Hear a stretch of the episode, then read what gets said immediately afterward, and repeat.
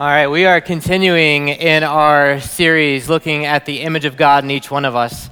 This is something that's very important to us as a church community because we recognize one of the first words spoken by God about humanity in the story of creation and Genesis is that each of us was made to carry the image of the reflection of God into the world.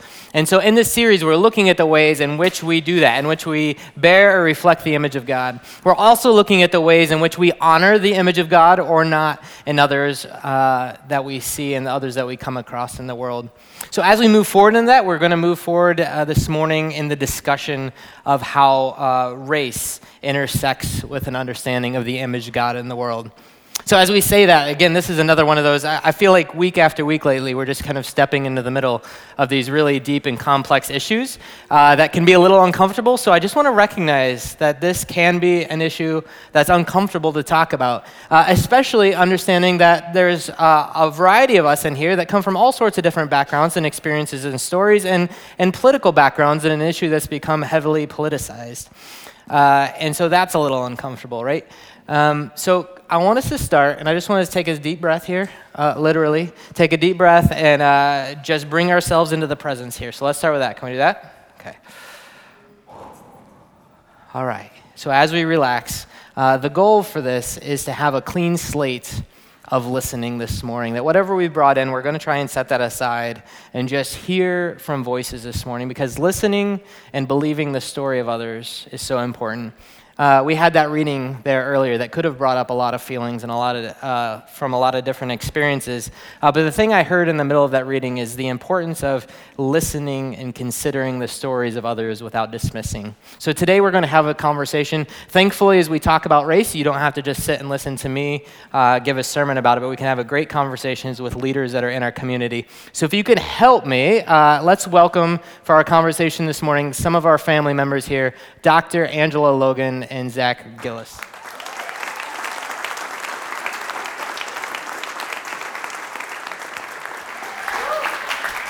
All right. Hey, guys. We have chairs for you. Isn't that wonderful? Okay. Awesome. All right. We're going to dive in uh, because uh, we have lots to say that we learned last time, right? Uh, first of all, I want to give one disclaimer in this. I think the best way to learn is to ask great questions. And so uh, this is an issue that I've been in a learning process for a while. Uh, but one of the things I'm going to do is I'm going to feign a little bit of ignorance to ask some questions that I think uh, were helpful to me along the way. Uh, so so if you hear a question come from me and you're like, oh, he's completely ignorant, uh, just know like I might be asking those questions. But on the other side of it, I actually am ignorant still in a lot of ways and have a lot of learning to go. So the beauty of this is you just won't know what's me faking ignorance and what's me actually being ignorant. So I kind of get a free pass on this. Fair? Yeah. Yeah. All right. So here we go. We say we're talking about race this morning. Um, one of the first things I want to just dive into is what is race at all, right? Because the question could come, aren't we all just different and shouldn't we just acknowledge we're all different? We all have different hair colors and eye colors and, uh, you know, shapes and sizes and everything else. Um, is this just that? When we're talking about race, aren't we just talking about uh, these physical characteristics? What, what's the deal here? Yes. End of the lesson. Grace and peace. Kidding. Breathe. Okay, y'all, you all really need to breathe. Because you are going to pass out, not because of the brilliance that we are saying, but because you are depriving your brains of oxygen. Breathe. Before, um, before we get started, I just want to say something really quickly. The views that are expressed this morning are the views of all people of color everywhere.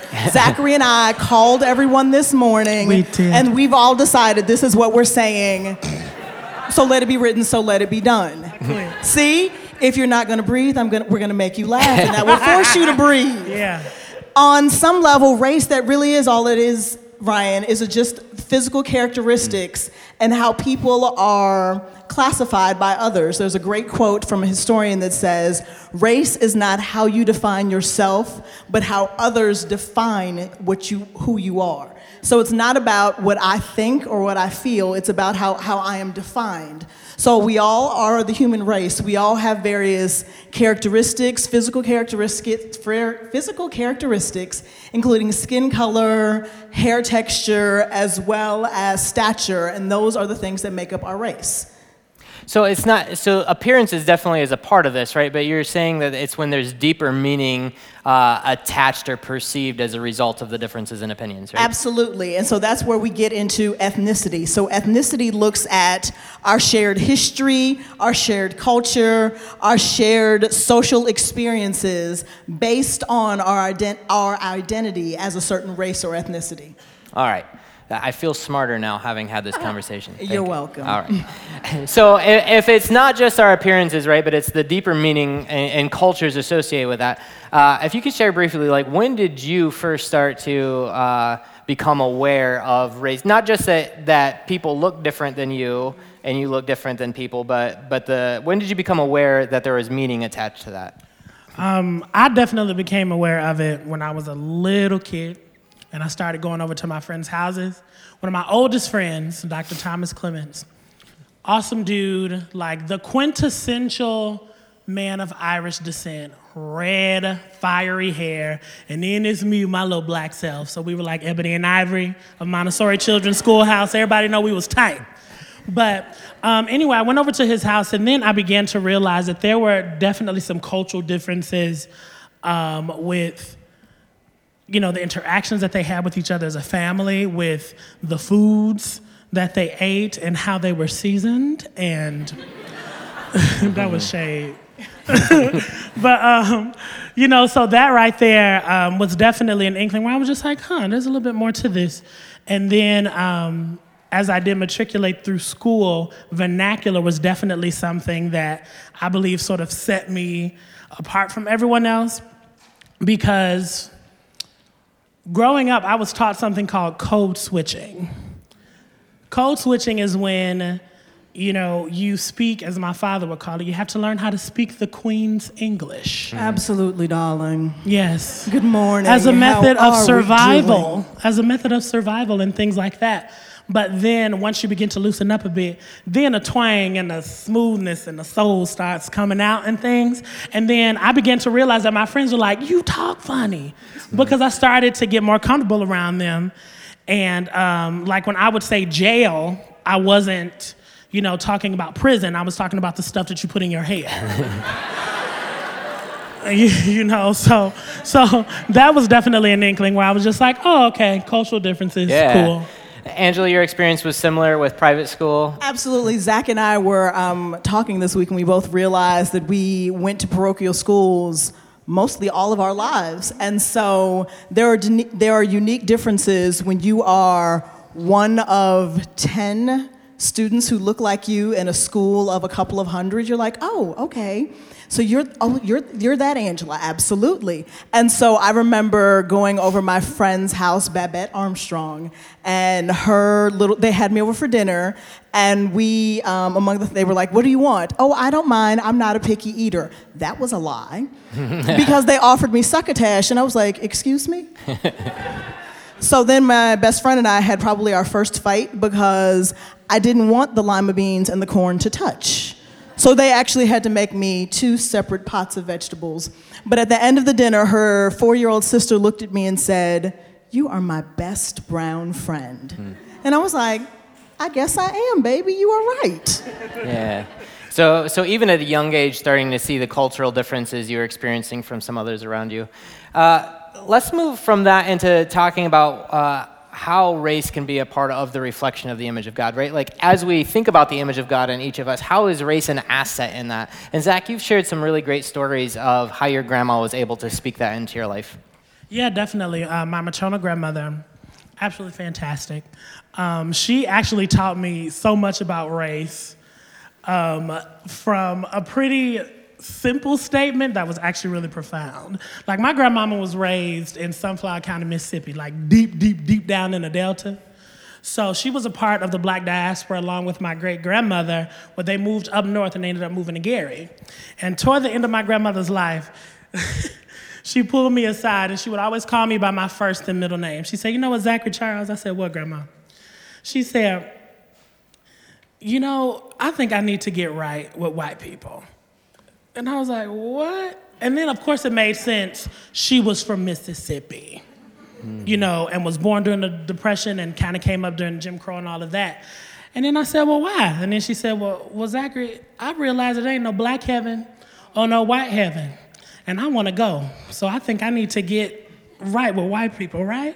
I said, yeah, Grandma, you are. So I'm pretty confident that she's in glory with her white next-door neighbor in her mansion. In mm. Jesus' name. In Jesus' name. So, yeah. So, uh, so as you say that, like, I, I hear this, you know, there's no black heaven, there's no white heaven, so... Uh, on that level, we're kind of all the same before God, right? But it seems like there's more to that when it when it comes to this. What, Angela, what do you see in that as far as like the beauty of uh, understanding that that while we'll all be together in heaven, that there's still differences now? What's the beauty in that? Yes.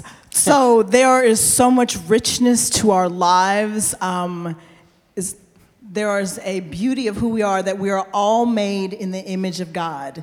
Each of us is a part of God's creation. And so to deny that, to de- deny my racial or ethnic heritage, or to de- or for you to deny your own, that is doing dishonor to our God, because it is as though we're all assuming that there's a different God that made me that versus the one that made you. Therefore, so it goes against our beliefs at, that we believe in one God. So if we're saying that, oh, she's not, she or he is not like me because they have different skin color, oh, so you're saying there's a different God? We doing this today? Mm. Okay, great. Yeah. Yeah, so there's something important in acknowledging who we are without kind of, uh, without whitewashing that? Yes, go ahead, without whitewashing it. All right. You can say the word, it's okay. Okay. So, uh, that was the real ignorance coming out of um, So we, we've heard this, these concepts of like America is a melting pot, um, but you've expressed before that that maybe not, might not be the best analogy there. So using the phrase melting pot actually makes my teeth itch, because when you have a melting pot, see, think, yeah, you're getting that image, aren't you? So a melting pot, everyone takes all of who they are and they just throw it in a pot, and at the end, everything just kind of tastes like potato. Mm. But really what I prefer is thinking that we are all a salad. Mm. So everyone has their own characteristics. When you put radishes and olives together, they do not coming out taste like potato. They, the radishes maintains its flavor, the olives maintain their flavor, but at the end of the day, it's all a wonderful thing that is magical and beautiful with craisins and bacon. Mm. And, amen in Jesus' name. And ranch dressing. Avocado. And French dressing. Okay. Mm-hmm. And blue cheese. Mm. All right, we're go- we're gonna have an argument about salads here. If we, we don't. We're building so, bridges. So one of the things I love that you, you said though is you said that each person needs to embrace their own race or culture. So that's an interesting concept for me uh, that I, I didn't grow up with, right? And, and in that, I, I think I just always saw myself as uh, normal, and then everybody else as the the unique parts of the salad that kind of made my life uh, taste better. Um, There, what would you say is the importance of understanding that role of your own culture and your own race uh, when it comes to seeing others? Um, I think it's really important um, that you do acknowledge your own culture. Um, one example that I can use is my best friend, who's Dutch American. And they had this saying where he would say, well, if you ain't Dutch, you ain't much. And I just roll my eyes and be like, yeah, all right, whatever. But um, all of that to say, like, because he was in touch with his culture and because mm. I know that I mean something to him, he wanted to learn more about my culture. So when you have um, your personal culture identity and you're able to be in that and live within that, because mm. we're called to love everybody because we need each other to survive, right? Mm-hmm. Um, we will be more open to discovering different cultures from everyone. So yeah, I would definitely say it starts with ourselves, for sure. Yeah, so the thing that I think I'm learning in this conversation is that if I'm not just going to see, if I just see me as like a baseline and everybody else is different than me, then there's already an othering that takes place in that, right? And so for me to see the beauty and the image of God in others, I have to see my uniqueness in that as well, right? Um, it's like when I, when I grew up and I thought that like only people from the South had accents and didn't realize that I also had an accent to the people from the South. Um, we need to see the uniqueness in the culture. And the other thing I want to point out is, is I love that example about your friend who's Dutch, but I grew up, I didn't know, I don't know what my heritage is. I don't, I don't know if I'm Italian American, Dutch American. I, I don't know. I don't know what that is. But uh, you're saying just even embracing like your individual or family culture like helps you to see other people more clearly. Exactly. Yeah? Okay. Um, the, let's move on then. So we've seen kind of like the goodness in race. I want to move on then to kind of the heavier part here, which is asking that question of how do we fail to honor the image of God and others due to race? Um, so can you please both share briefly, like when was the first time you experienced uh, being devalued because of your race? So I'm not sure if this is the first, but it's definitely the, the one that was the most impactful. I was about twelve years old, and my mom and I um, were doing some errands, and we decided to swing through a drive-thru to grab some lunch. And so we pulled up to the Long John Silver's drive-thru window, and there was a car, behind, car in front of us, and they just sat there, and then they pulled off. So we kind of looked at each other and shrugged our shoulders. It was like, okay. And then we pulled up to the window, to the little speaker box, and there was nothing going on. So we just kind of paused, and then we went up, and instead of pulling away, we went up to the actual window. Well, it was at that point that we realized that there was a malfunction in the speaker box because the car that had been in line in front of us had circled back around the building, and he was at the speaker box, and just as we had gotten to the window, the speaker box magically fixed itself, and you could hear as loudly as possible, "Tell those N Bs that we were here first." Hmm.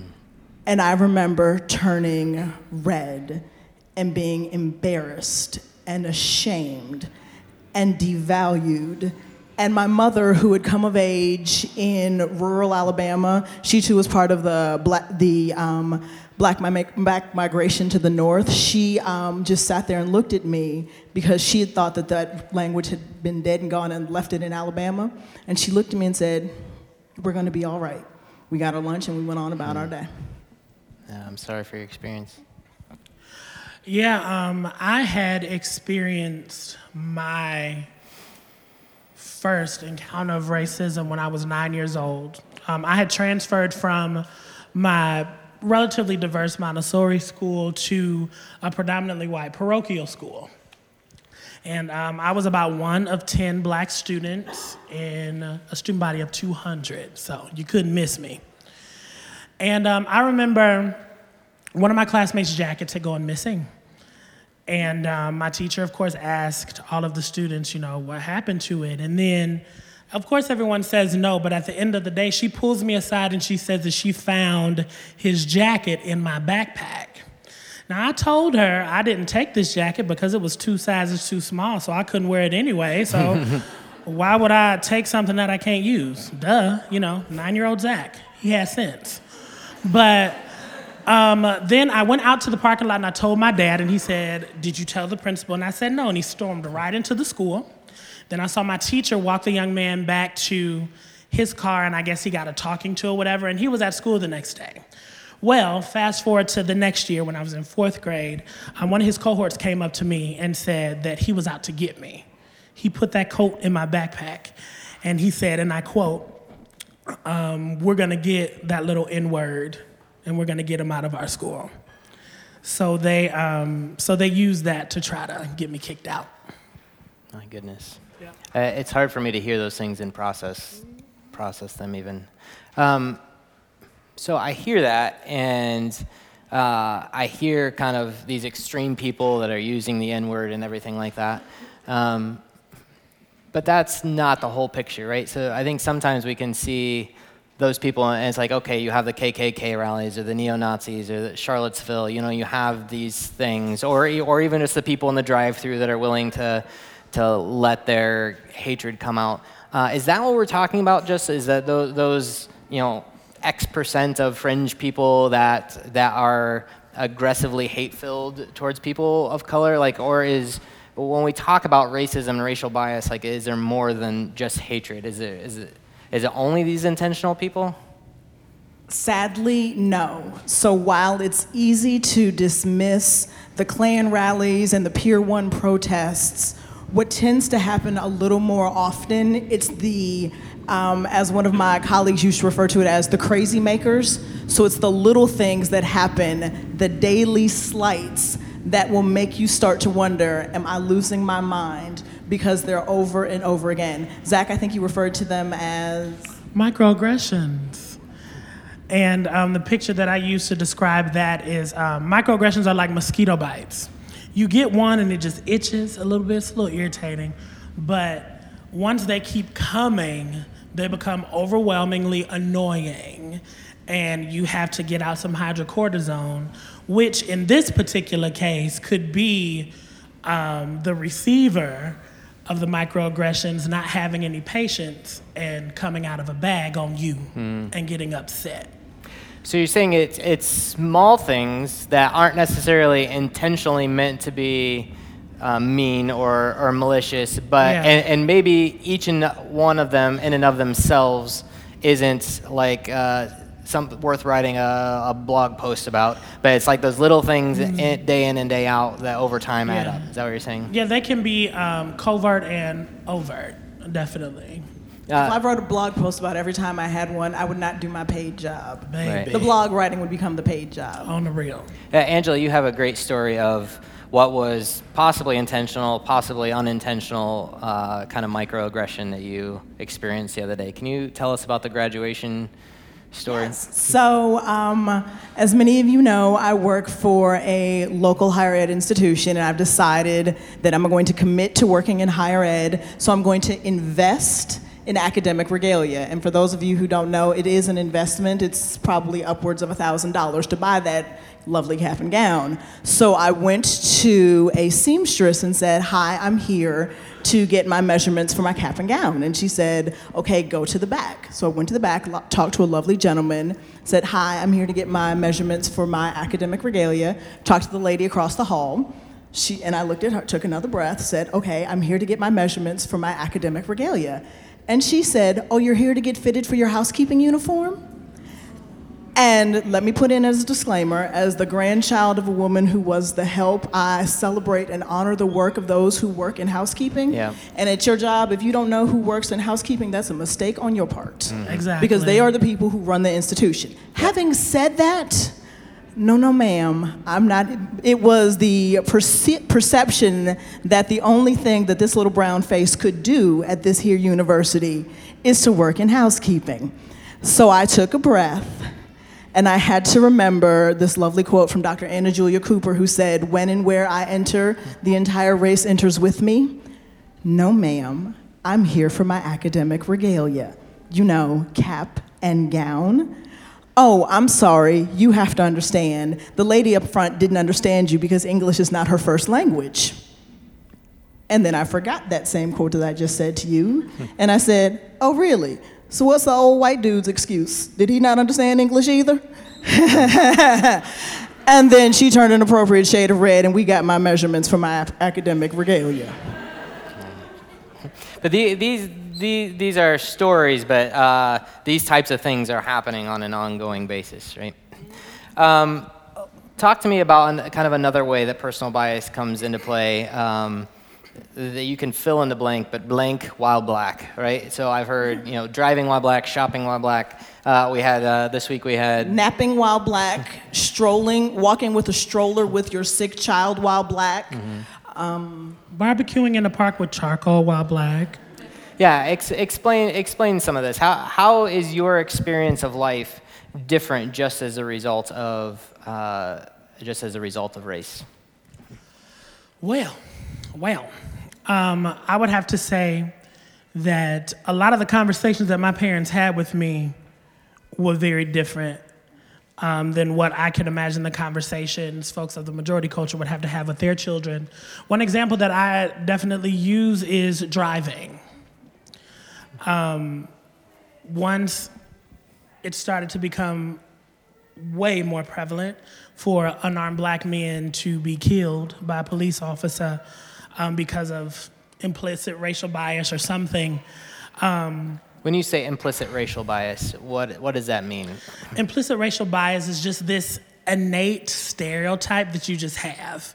in your head. Implicit racial bias makes you um, walk on the other side of the road when you see a man of my stature and my color walk by you. It makes you grab onto whoever you're with. Um, when you see someone like that, implicit racial bias makes someone follow you in the grocery store. Um, just to contextualize that uh, particular phrase, but my parents had given me a regiment that I have to go through every time I get into a car. I make sure that my registration is in my visor and not in my armrest or my glove compartment, because we don't want a policeman to stop me and think that I'm reaching for some type of weapon. Mm. Or um, ten and two, yes sir, no sir, have your seat up, turn your music down. You know, these are the particular things that I had to um, be taught as a kid, but now I live in a world where it seems like none of that even matters anymore. Yeah. And that's a little difficult. It is. Yeah, one of the things we talked about with it, uh, first of all, let me say with implicit, implicit racial bias, th- this is different than uh, intentional malice, right? Nobody right. nobody right. is saying that, whether it's it's law enforcement officers or anyone else, that people are intentionally, necessarily, uh, though that happens too, that, that there's not necessarily intent, but implicit racial bias is something that scientists have even done psychological studies and have shown that people are less likely to show grace uh, when they're confronted with a, a brown face. Okay, so this is something that we're that happens uh, to the vast majority of the population with no intention even behind it, let alone the people that, that do intend intend malice. So that's one of the things, one more aspect of personal bias I want to talk about here that you experience is um, it's not just um, experiencing more negative, right? But sometimes part of personal bias means that you don't get afforded the grace or the benefit of the doubt that other people. So sometimes it's just that people are more likely to follow the rules with you than they are with other people. Um, Angela, can you speak to that? You've talked about even just like walking across campus before or talking to coworkers on campus. Can you can you explain how it, it's not necessarily, like the people who talk to you might be doing their job the right way, Absolutely. But just not showing you grace in ways they would show others? So I, um, when this latest incident happened of napping while black, my- What, what was that incident, by the way? So it was a young grad student at Yale who was in the common space area of her dorm. We know it was her dorm because when the campus police showed up, she unlocked her dorm room with her key, so she clearly needed to be there. And someone, uh, one of her classmates, colleagues, friends, didn't think she should be there. And so she called campus uh, police because there was a black woman napping. It's the end of the academic semester. If you find a grad student sleeping somewhere, let them be. Give them a blanket. Check to make sure they're not overslept and have missed a turn in. Trust me, trust me, this is as a faculty member as, and as a former grad student. But so as this was happening, my dad and I were talking. He was like, I can only imagine what you have to go through. And I was like, Daddy, every waking minute of the day, I carry my campus I D because I want to make sure that should something happen, I have proof that I belong here. Mm-hmm. So I hear those things, and again, it's hard for me to comprehend that, and it's hard for me to believe that uh, at times that people might be dealing with it. So one more t- chance, I just want to say, this is something we emphasize again in the Everyone in Icon series, is that uh, when we uh, consider someone's story to be suspect just based on who they are, we are othering them, right? So when we hear these stories, even as outlandish as it may sound to your personal experience, we have a responsibility to take these stories seriously and to listen really well in these things. So thank you guys for sharing in this. As we talk about uh, personal bias, I want to move real quickly into uh, talking about whole systems that devalue uh, the image of God based on race, and then eventually we'll move into what we can do about it. So as we talk about systems, it's this understanding that it may just not be individuals, it just may be the, the collective of how our society is working that works to devalue the image of God in others. Uh, Zach, Zach, you have, uh, both of you have really uh, short um, stories about just these simple system things uh, that aren't even like the, the big picture stuff. Tell me about the theater thing real quick.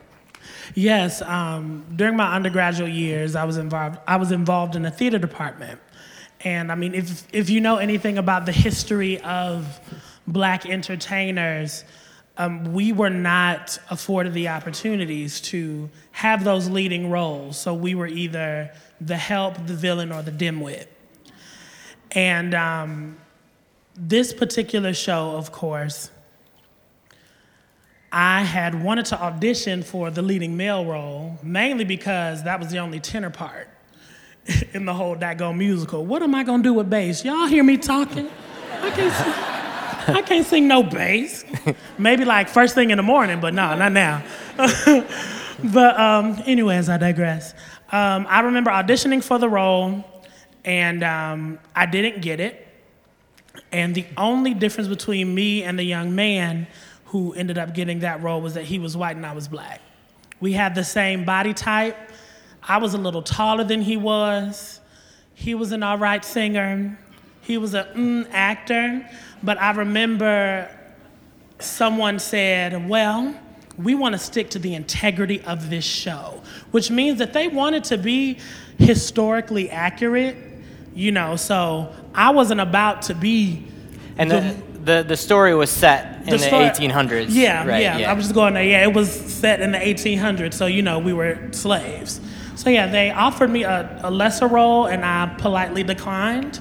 So, um, So yeah, that was a little bit of my experience. So that's a way where systems come into play, right? So you as an actor uh, in predominantly uh, majority white schools, uh, when they were doing plays, um, they weren't selecting plays that they felt had they were going to give many opportunities. But right. So it's not that they didn't like you as a no, person. Not at all. They were just choosing based on, and they wouldn't choose plays that had lots of black characters because there wasn't enough black students to do that according to the systems they had exactly. built in play. Yeah. Exactly. Now, my experience wasn't totally bad. Like, I was actually involved in other productions in, you know, operatic irregulars and things where I got that part solely because I could sing the tenor role well. Mm. You know, so that was a positive experience um, yeah. about my undergraduate years on the stage. So, yeah. Yeah. Angela, real quick, this is a, just a short, funny one that still talks about the systems. Tell us about the lipstick. Okay. So the ladies in the room will appreciate this. Gentlemen just kind of nod and agree. So about six or so months ago, I decided to get inspired and get a natural color nude lip. So I went to a makeup counter and said to the woman, hi, I need a nude, I'm, I'm deciding to branch out. I need a nude lip. So she brought me a pink. And I looked at it and I paused and I was like, I don't really think that's the right color. And so she brought me another, slightly darker pink. I was like, okay, take a breath, remembering the quote that I had shared with you all earlier, looked at her and smiled and said, sweetheart, I'm not that color when I'm nude. and, oh. And then she turned an appropriate shade of red and got me the right color brown. There you go. So to just have to live day in and day out where the assumption is that this is what normal looks like, mm-hmm. and if you're not this, then it's because you're not normal. Exactly. Right? Thank God for Queen Rihanna, who brought us the Fenty line, forty-six shades. Everyone is their own baseline. I have no clue what that means, but it sounds... Just sounds, say amen. Sounds, amen. Wow. Amen. The ladies in wow. the room, can I get an amen? All right. There you go. There we go. I'll, I'll research that. Uh, one last thing real quick on these systems. Real quick, uh, when was the first time that you had a teacher of color? Oh, my goodness. Like a solid full-time teacher? I was a freshman in college. Uh, winter quarter, senior year of college. Okay. So just again to point out, this isn't uh, that people are trying to be mean to them. This is that the systems that are in play are bringing challenges into their life that devalue their ability to have the same experiences that, that others would have, right? So this is where systems go wrong uh, in this process. So let's let's wrap this up. What can we do about this? What can we do as a society, and what can we do as a church? Uh, if we can have like just a solid final word from each of you, where do we move forward from this? How can we improve our ability to uh, to repair where brokenness is occurring and to, to actively honor the image of God and others as well? So for many of us, we do a lot of travel for work, and either someone at the train station or on the airline will quote those words to you. If you see something, say something. There you go. So for many of you all, I'm not going to come to your Thanksgiving. I'm not going to come to Nana's ninetieth birthday party. I'm not necessarily going to be in your office. So if you see something that is off and is a little odd and is hostile, if you see something, say something. Can I use my line? Yeah. So um, we, um, we've been joking, joking a lot about um, these different um, incidents that pop up of existing while black. Before you make a phone call, pause and ask if what you're seeing, if your child was doing that, would you call the police? Mm. If your child's friend was doing that, would you call the police? Or as I joked earlier this week, grace and peace, don't call the police. Amen. Now, and again, you're not talking when when there's actually if you, if danger. If you see and... crime, if you see abuse of an elder or a child or domestic violence, if you see your car being broken into, absolutely. But if you just see a black child taking a nap in a grad student student dorm room, do not call the police. Let that baby get a nap. Thank you. One, one other line that I appreciated from you uh, that you brought in uh, from, I forget the source, uh, was the fix your people thing. Oh, um, as the gentle lady from the great state of California, Congresswoman Maxine Waters says, I'm reclaiming my time, fix your people. Auntie Maxine for the win. And what, and what she means by that is that uh, we can't, as uh, non-people of color, uh, expect you to have all the talks with people and to straighten people out and, and to do that, that we have, have to be active in that. I have a full-time paid job. I do not have time to come to every family gathering where people are acting out of pocket. Now, if you pay me well, I will gladly right. come and there fix all of your people. But until that time, fix your people. All right. Stipend. Zach, what can we do? Um, definitely, I would say engage in different cultures. Mm-hmm. You know, we got a piece of that this morning. Um, having grown up in church and leading worship for years and years and years, I remember in my undergraduate years, they started a gospel chapel band, and they said, well, uh, we want you to start doing the Christian contemporary music and then adding a little soul to it. And I was like, wow, you know, Hillsong and Jesus Culture and Elevation Worship, just absolutely beautiful and spirit-filled. You can only add so much soul to that. In Jesus' name. Just a little bit, just a little bit.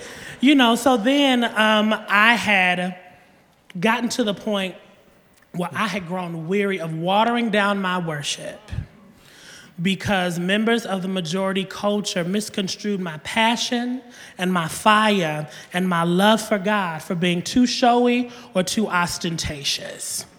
So um, what I did was that I just said, all right, Lord, I'm gonna just go ahead on and sing, and either folks are gonna be with me or they're not.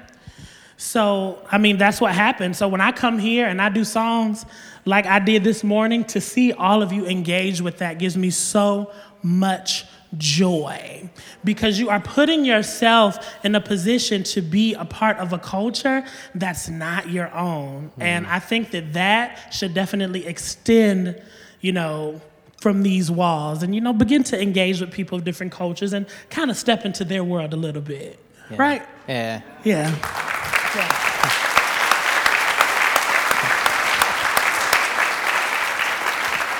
And Zach, I thank you for that. Uh, leading us into that. Uh, one of the things we've talked is the recognition that uh, you're living much of your life throughout the week in a majority culture that's different than yours and how exhausting that can be. And so to be able to come and also spend the weekend uh, in a space that we're striving to be entirely safe for everybody, but let's just be honest, like it's not entirely safe uh, for everybody in all ways, right? And so for you to be able to come and to put yourself out there And and just hope that that people are receiving that um, is just such the greatest blessing to us. So thank you, thank thank you for that. You. Um, can you help thank them for me for the wisdom they brought?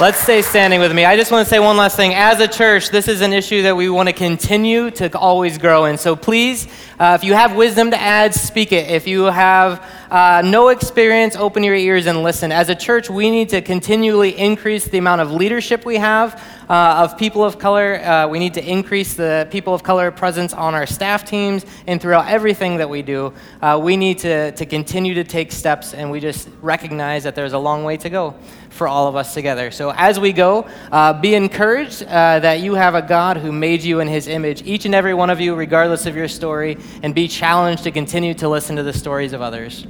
Grace and peace be with you. Have a great week.